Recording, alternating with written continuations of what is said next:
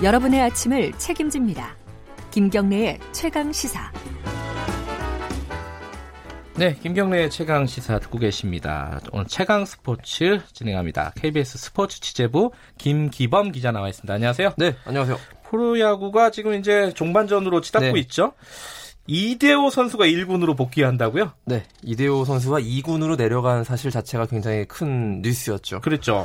지난달 29일에 성적 부진으로 인해서 2군행 통보를 받고 2군에 한 열흘 정도 있다가 네. 오늘 경기 기아와 경기하는데요. 오늘 경기 1군 등록이 지금 유력한 상태고요. 음흠.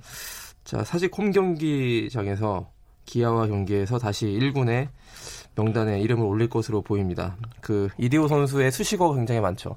조선의 4번 타자 이런 수식어도 있는데 2군에 내려가는 것은 사실 이대호 선수의 선수 경력에 있어서 상당히 큰 좀 굴욕적인 대목이라고 볼 그러게요. 수 이렇게 있는데요. 큰 선수가 대형 스타가 2군으로 맞습니다. 내려갔다는 게 참. 그 바람에 이제 국가대표팀에서도 탈락했거든요. 그러니까? 내년에 도쿄올림픽도 음. 있고 이제 프리미어 12기가 이제 당장 11월에 열리는데 이대호 선수는 제외됐습니다. 네. 그것은 뭐 그 롯데 구단뿐 아니라 우리나라 국가대표팀의 어떻게 보면은 전력상의 손실이라고도 볼 수 있는데요. 이대호 선수가 다시 1군에 올라와서 뭐 올 시즌 마무리를 잘 했으면 하는 바람이고요.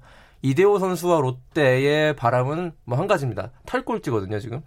지금 그 최하위에 머물러 있는데 이- 그 9위 하나와의 승차 두 게임 정도인데 이제 마지막에 롯데가 좀 힘을 내서 탈꼴찌를 지금 목표로 하고 있고 네. 최근에 구단 그 단장도 30대 젊은 단장이 이제 새로 이제 선임되면서 그래요? 분위기를 음. 많이 쇄신하고 있는 그런 상황이거든요. 오늘 경기 한번 지켜보는 게 좋을 것 같고요.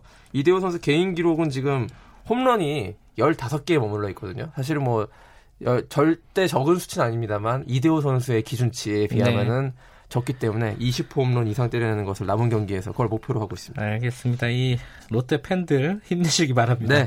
제 친구들이 롯데 팬이 많거든요. 이게 부산 사람들이 많아서. 그렇습니다. 저는 아닌데 어쨌든 힘내시기 바라겠습니다. 어, 지금 축구 얘기를 해보면요. 여자 축구팀 감독이 뭐 어, 사퇴한 거죠? 경질된 건 아니고 본인이 자진 사퇴? 그렇죠. 경질되기 전에 본인이 어제 자진 사퇴 이게 무슨 일이에요? 좀. 정리해보면. 왜냐하면 여자제 축구 대표팀 감독에 지난주에 최인철 감독이 선임이 됐었어요. 네. 근데 선임되자마자 며칠도 지나지 않아서 그 최 감독이 몇 년 전에 음흠. 그 선수를 폭행했다, 구타했다 이런 예. 얘기가 나와서 좀 이 선임에 문제가 있는 것이 아니냐 이런 문제 제기가 잇따라 나왔습니다. 네. 그래서 일단 본인은 당시에는 폭행을 한 적이 없다. 2011년 사건이었거든요. 그게 예. 몇년 전에 그런 일이 없었다. 가벼운 손찌검 정도였던 뭐이 정도로 네. 이 넘어가는 분위기였는데 결국 여론이 악화되면서 어제 본인이 스스로 사퇴를 하기로 음. 결정을 했습니다. 이 개인의 일탈행위 뭐 이 자체가 문제이기도 한데요. 축구협회라는 좀 공적 기관이 이런 어떤 좀 인사 검증 시스템이라고 해야 네. 될까요? 이런 것이 너무 부실하지 않았냐 이런 비판이 많이 있고요. 네. 사실 그 축구협회 이 감독 선임을 하는 기술위원회 이쪽에서는 최인철 감독의 폭행에 대해서 어느 정도는 인지 사전 인지를 하고 있었다고 네. 하는데 이 폭행의 정도가 심각하지 않다. 이 정도 수준으로 이렇게 넘어갔던 걸로 그렇게 알려져 있습니다. 그래서 어떤 사태의 심각성에 대해서 축구협회가 음. 너무 안일하게 생각하지 않았느냐. 올해가 사실은 스포츠계에서 폭력, 성폭력 이런 것들이 네. 굉장히 큰 문제가 됐기 때문에 이 정도의 어떤 결격 사유와 하자가 있으면 네. 검증 단계에서 걸렀어야 되는데 너무 안일한 대응을 한 것이 아니냐 이런 비판이 많이 있습니다. 네. 감수성이 좀 떨어졌군요. 네. 예. 오늘 밤 그렇습니다. 11시에 예. A매치가 있죠. 오늘 밤 11시입니다. 네. 오늘 밤. 예. 예. 투르크메니스탄과 월드컵 2차 예선 첫 번째 경기 돌입하는데요. 우리나라가요. 86년 멕시코 월드컵부터 해서 이번에 카타르 월드컵 2022년 네. 본선 가는 게 10회 연속 본선 진출을 노리는 거거든요. 아, 그렇게 오래됐어요?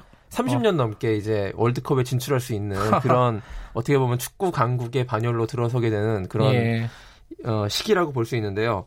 오늘 피파 랭킹 132위의 투르크메니스탄인데 뭐 결코 방심은 금물이고 어제 손흥민 선수가 얘기했던 것처럼 호랑이는 토끼를 잡을 때에도 최선을 다한다는 마음가짐으로 네. 오늘 경기에서 어떤 필승의 다짐을 하고 있습니다. 네. 그 무엇보다 상대 그 수비진 밀집 수비를 뚫는 측면 공격이 굉장히 중요한 키포인트로 떠오르고 있는데요. 우리나라가 속한 이 그 2차 예선 H조에 투르크메니스탄전을 잘 치르고 나면 10월에는 북한과의 경기가 있습니다. 아하. 이 북한 평양 원정이 지금 이 준비되고 있거든요. 이 투르크메니스탄을 잘 치르고 북한과의 평양 원정 요게 또 굉장히 10월 스포츠에서 가장 큰 이슈가 될 것 같습니다. 결정은 아직 안 됐죠? 네, 어떻게 아, 될지는 아직 모르겠습니다. 갔으면 좋겠습니다. 네. 네, 오늘 말씀 감사합니다. 고맙습니다. KBS 스포츠 취재부 김기범 기자였습니다. 어, 김경래 최강시사 1부는 여기까지 하겠습니다. 잠시 후 2부에서 뵙고요. 8시 5분 뉴스 듣고 돌아옵니다.